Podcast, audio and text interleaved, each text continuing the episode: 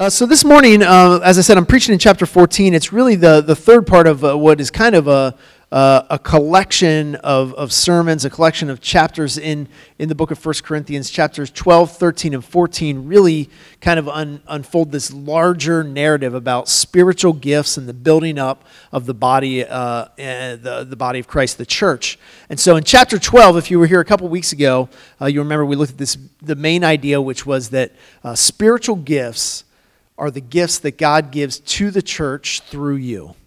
Right? So, so when I talk about my spiritual giftings, it's not my gift to open up and enjoy and, and, and pull out when it's convenient for me or to bring, uh, to bring a claim to myself. But really, when God gives you a gift, He's giving the church the gift, but He's giving it through you. He's, he's put it into you to come out into the church. And, uh, and so the, the situation that he was writing into was that the church in Corinth uh, was really valuing the spiritual gifts, particularly the gift of speaking in tongues. They, um, they, they were exuberant in their use of speaking in tongues, and, uh, and they felt that, that it elevated them. There was, there was some issues of, of pride or arrogance related to it, and they felt that they were really mature because they spoke in tongues a lot.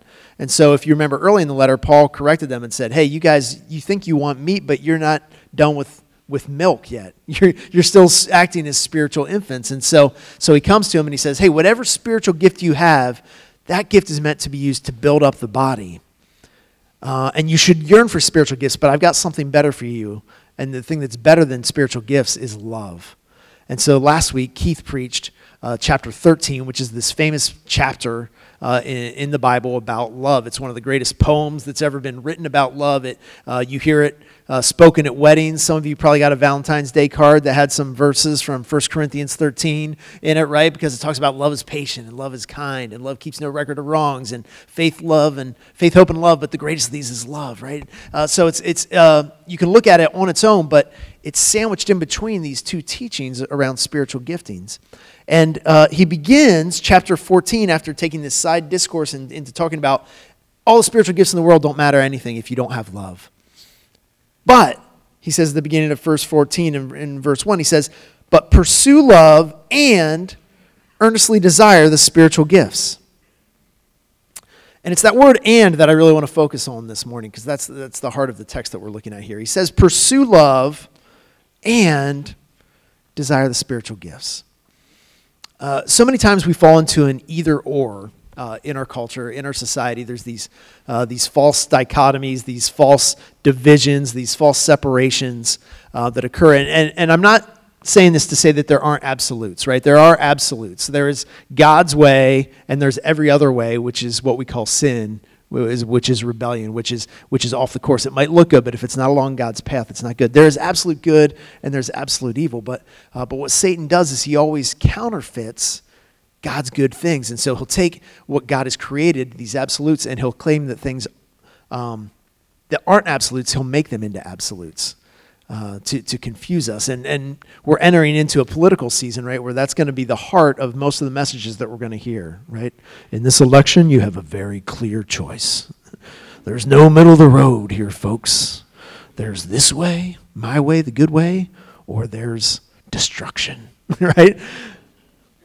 The reality is on all these political issues i mean the reason that we haven't figured out immigration and that everybody's talked about immigration reform for uh, decades is because it's really hard it's really confusing. You have to have some sort of rules that apply to people that want to come into the country, and you have to enforce those rules. But what those rules should be, that's a, that's a very confusing and difficult thing. But, but people will talk about it as a, either the choice is no borders, no, role, no laws, anarchy, or uh, there's a giant wall and no one can come in and it's an impenetrable fortress, right? And that's your two options. Which one do you want? And most of us like, I don't want either of those options, right? I want something that makes sense we can fall into this in, in, in, churches as well, and he's going to talk about this today. That um, uh, that in a chapter that he talks a lot about speaking in tongues, and he talks about prophecy and all these sort of really like wow gifts, where like wow, that's wow, right? But the main point that he makes is about clarity and order. That's how this chapter is. When we're thinking about speaking in tongues, spiritual gifts, what I want, what Paul says is, I want clarity and I want order. And so, what happens, even in the church, is that churches will go towards, hey, I, I, really like the spiritual gifts, like just let the Spirit move, do whatever we want. There's no order, there's no structure. Or they'll move towards uh, all order and clarity to the point where today's service was planned out five years ago, and there will be no deviation, and there is no room for the Spirit to move, right? Now, uh, some self awareness here, right? Riverside, we probably skew towards the order and clarity side. Um, there's not a lot of uh, exuberant giftings of the Spirit on display in dramatic ways here in our Sunday morning service. But, but our goal and our desire is to be an and church, right? We want to be Spirit led. We want to use the giftings of the Spirit that God has given us. And we want to have order and clarity. We want to exist uh, within that and that God wants us to have. Uh, these things are uh, hard to do. Uh, I thought our worship this morning actually was a good demonstration of that, right? For some of you, you were like, when we're singing Garden, and you're like, man, Lord, I could bring my heart to you about a hundred more times. I just want to keep singing this song, right? Others of you are when we got to In Christ Alone, you're like, oh, good, finally, I know this one. Three stanzas. They went with the triple repeat at the end. I mean, you guys are getting a little crazy, but but within our worship, we want to embrace those things, right? We want to embrace the tradition that, that we've been given. We want to, these, these foundational truths, these songs that have been sung for generations. Um, and we also want to open ourselves up to, to a new movement of the Spirit. And sometimes it's hard to figure out how to do that and also get all the cars out by, you know, by 10 o'clock so we can get the next crew in, right? So that there's a parking spot for you guys. And uh, we're trying to find that balance of order and clarity along with the giftings of the Spirit. And so uh, there's a lot that, that Paul has to say here in this letter.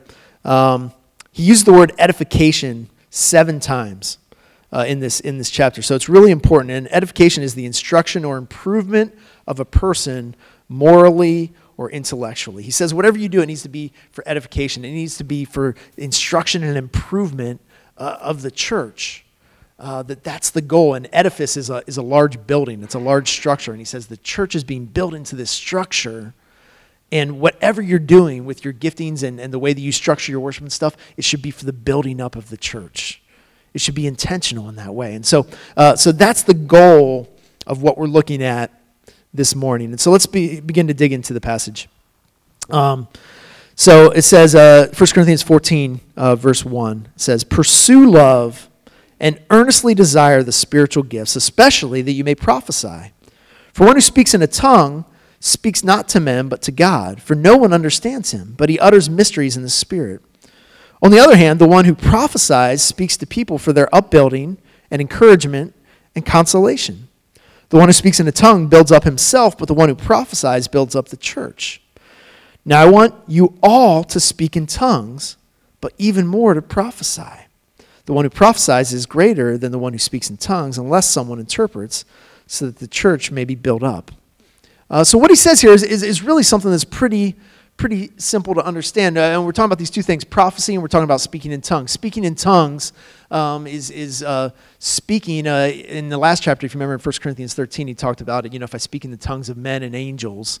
And so, um, there's this angelic language, there's this language that, that is not discernible in human senses, and, and we see that in the Bible. And then we also see, like it uh, in, at Pentecost in the book of Acts, when the Holy Spirit came down, uh, that the people were uniquely given this ability to speak in languages that they didn't know that weren't negative languages to them, but all these people had been gathered to Jerusalem from all around the world, and they were able to go out in the streets and speak the gospel in the language that each person could hear in their own native tongue. And so there's, there's different kinds of giftings of, of tongues and language. Uh, but either way, if you don't speak it, if it's a heavenly language or it's an earthly language, if it's not one that you know and somebody gets up and starts speaking it, you, you don't get anything out of it, right? Like there, there's no benefit to you. Um, uh, it, you might be impressed by it. You might be like, wow, the Spirit seems to be on that person, but there's not actually a tangible benefit. And so he says, uh, you know, I'd rather that you prophesy. Prophesy to, to speak a word from the Lord, and that can also incorporate a lot of different things. Um, I was thinking about examples of this, and one of the, the best ones that I can remember for us here in a church, we had a leaders meeting uh, where we gathered together and we said, I said to him, I said, hey, listen, I, I, I really want to hear from you guys. I want input. Like, where do you think God wants us to work in the community? Like, what are the opportunities that we have to get out and just really um, to bless our community and bring Jesus to them? And, um, and before we even began, um, one lady, uh, Lynn Jackson, she's like, well, hey, how about if we just pray and we just ask God what he wants to do? um, it was like a prophetic word in that moment. And we're like, yeah, that's, that's, yeah, let's do that. And so we spent some concerted time praying and over the next uh, two to three months, opportunity after opportunity just came where the township would call us up and be like, hey, would you guys be willing to do this for us? We, we've been trying to figure out who could do this. Would you guys be willing to do that? Or uh, uh, It was amazing how we saw that. And it's one of those things that I look back on and I think, man, that was just a prophetic word from her in that moment of like, hey, let's not go down this path of like just trying to figure out our plans. Like, what does God want us to do? Um, so when you prophesy, you speak of the word of the Lord in a way that, that upbuilds, that, that encourages, that, that consoles, that, that comforts. And so there's, there's immediate tangible benefit to it. But at the same time, see the and in here. He doesn't say, forget speaking in tongues. That's worthless. Prophesy. He says, I want all of you to speak in tongues. I wish all of you would do it. It harkens back to Numbers uh, chapter 11 when uh, uh, Moses um, uh, is there, and, and uh, there's there's people that are set up to, to prophesy that they're to prophesy, but all of a sudden there's there's some people that are still in the camp that start prophesying, and Joshua's upset about it. He's like, these guys shouldn't be prophesying, and Moses is like, I wish everybody would prophesy. He's like, I want the Lord to come and speak through all of us. Like that's a good thing. I I, I don't want to restrict that. I want that to grow. He continues in chapter in verse six. He says, Now brothers, if if I come to you speaking in tongues how will I benefit you unless I bring some relevant uh, revelation or knowledge or prophecy or teaching? If even lifeless instruments such as the flute or the harp do not give distinct notes, how will anyone know what is played? And if the bugle gives an indistinct sound, who will get ready for battle? So with yourselves, if your, your tongue you utter speech that is not intelligible, how will anyone know what is said? For you will be speaking into the air. There are doubtless many different languages in the world, and, and none is without meaning. But if I do not know the meaning of a language, I will be a foreigner to the speaker, and a speaker a foreigner to me. So with yourselves, since you are eager for manifestations of the Spirit, strive to excel in building up the church. So I've got an illustration uh, for you here. I didn't get to play in the band this morning, so I have to get my you have to get my reps in. Um, but he talks about uh, talks about instruments.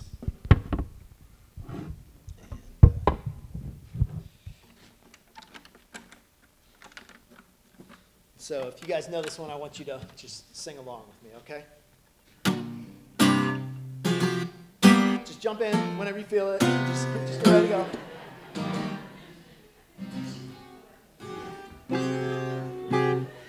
Okay. No, by contrast.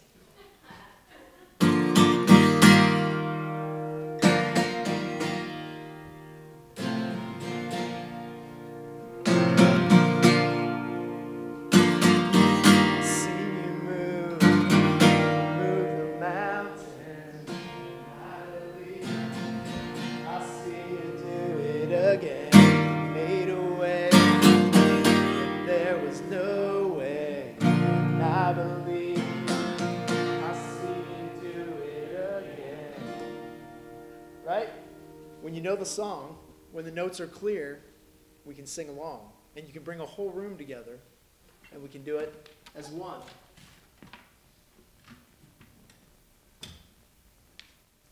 That's where I need a roadie. Um, he says if a flute or a harp that aren't even, they're, they're lifeless, if they don't play the right notes, nobody can sing along. Nobody knows where it's going. He says if the bugle doesn't play the right sound, the army doesn't know whether to retreat or to charge ahead. And he says if you're just getting up and speaking indiscernibly, what benefit is that ultimately to anyone? And you can see they must have really been stuck on this because he, he reiterates this point a number of times. He really wants them to understand. Um, if you think about it, uh, when they were building the Tower of Babel, God went down and he confused their languages to prevent them from continuing to build and to work together. And so the multiplicity of languages, the lack of understanding, was actually a, a word of judgment against them. Unintelligible language was a sign of judgment.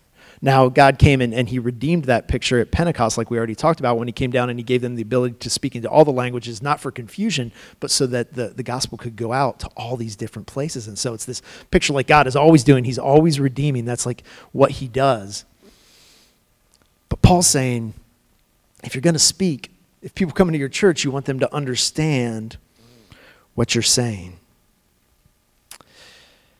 He continues, uh, therefore, one who speaks in a tongue should pray that he might interpret. For if I pray in a tongue, my spirit prays, but my mind is unfruitful. What am I to do? I will pray with my spirit, but I will pray with my mind also. I will sing praise with my spirit, but I will sing with my mind also. Otherwise, if you give thanks with your spirit, how can anyone in the position of an outsider say amen to your thanksgiving when he does not know what you are saying? You may be giving thanks well enough, but the other person is not being built up. Uh, I thank God that I speak in tongues more than all of you. Nevertheless, in church, I would rather speak five words with my mind in order to instruct others than 10,000 words in a tongue. I read something interesting this weekend, and what they said is that um, when they would prophesy, when they would speak a word of prophecy, um, that uh, the way that they showed, like, yes, we believe that's a word from the Lord, is they would say, Amen. That means I agree, right? And, and we're in the position of we just say that at the end of all of our prayers.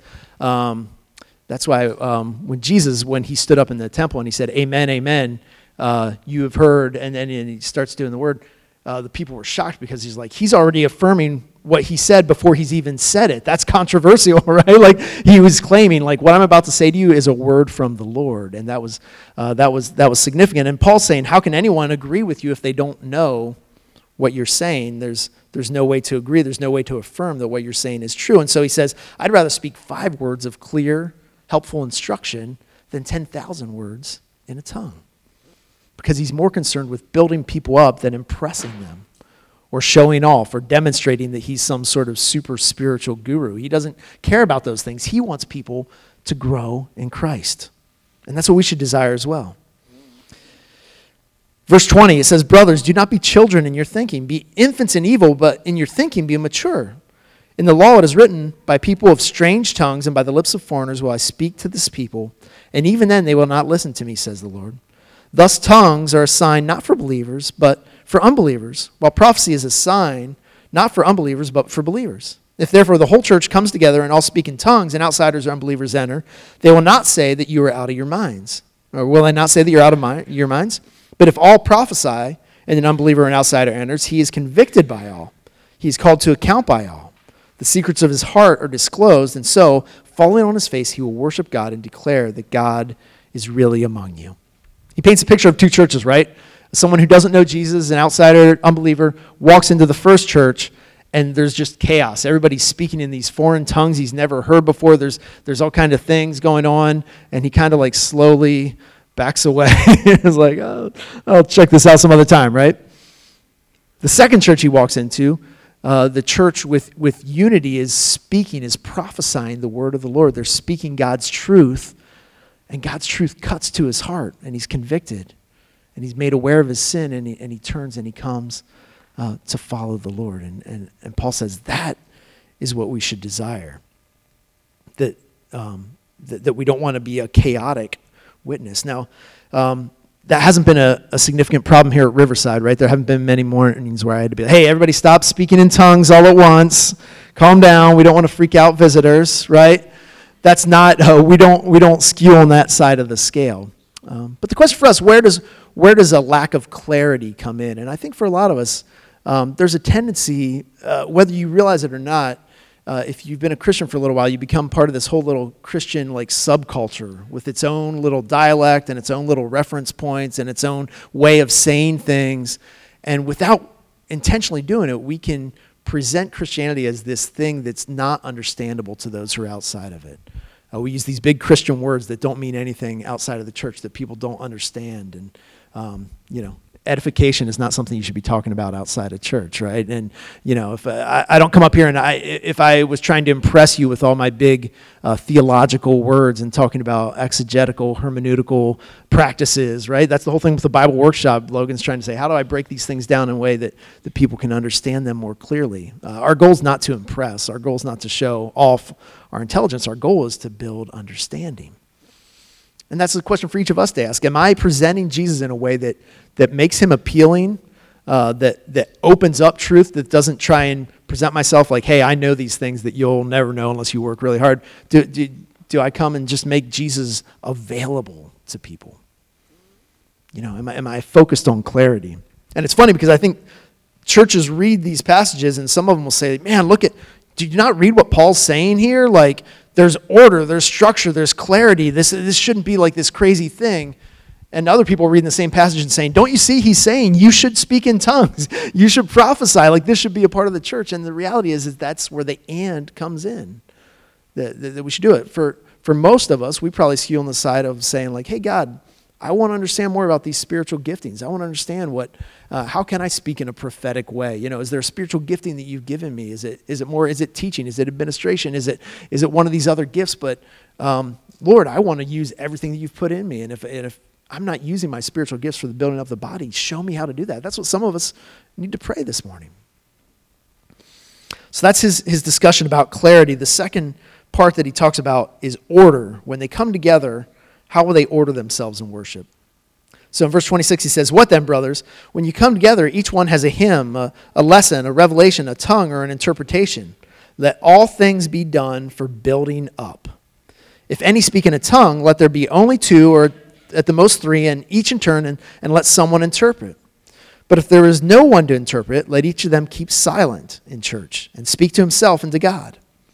Let two or three prophets speak, and let the others weigh what is said. If revelation is made uh, to another sitting there, let the first be silent. For you can all prophesy one by one, so that all may learn and all be encouraged, and the spirits of prophets are subject to prophets. For God is not a God of confusion, but of peace. It's really interesting. He says, Hey, I want you to use these gifts and everything, but, uh, but we don't have time for 20 people to get up and share a word in tongues and then an interpretation. So uh, let's say two, at the most three right? I mean, it sounds very like rigid for somebody who's talking about speaking in tongues and spiritual gifts, right? You don't get this blend very often in the church. Um, but there's an order. He says there's, there's consistency. Um, man, we, we embrace order here at our church. If somebody preaches more than about 35 minutes, I talk to them about it because I say, hey, listen, when you do that, it creates problems for our parking team and our nursery team. And for, uh, you know, there's a ripple effect. And, and everything you said was amazing, but, um, but we can always edit. The better we do, the shorter our sermons are most of the time. it just means that we've really crystallized it down. Um, and it's an area where I need to grow too, right? But, um, but, but we, we value structure because the point is that we want to build people up. I can't share 57 ideas with you here on a Sunday morning. You won't take all of them home. But if I can take one or two ideas and I can try and make them clear, then, then there's a better chance that you're going to be able to apply it to your life. And he says when, when prophets speak that, that ever, the, the others uh, should weigh the prophecy. And this leads into this, this next section. And let me just warn you a little bit spoiler alert, right? This is a controversial verse, and, and some of you are going to uh, feel brushed back by this a little bit. So, but give me a moment to explain, right?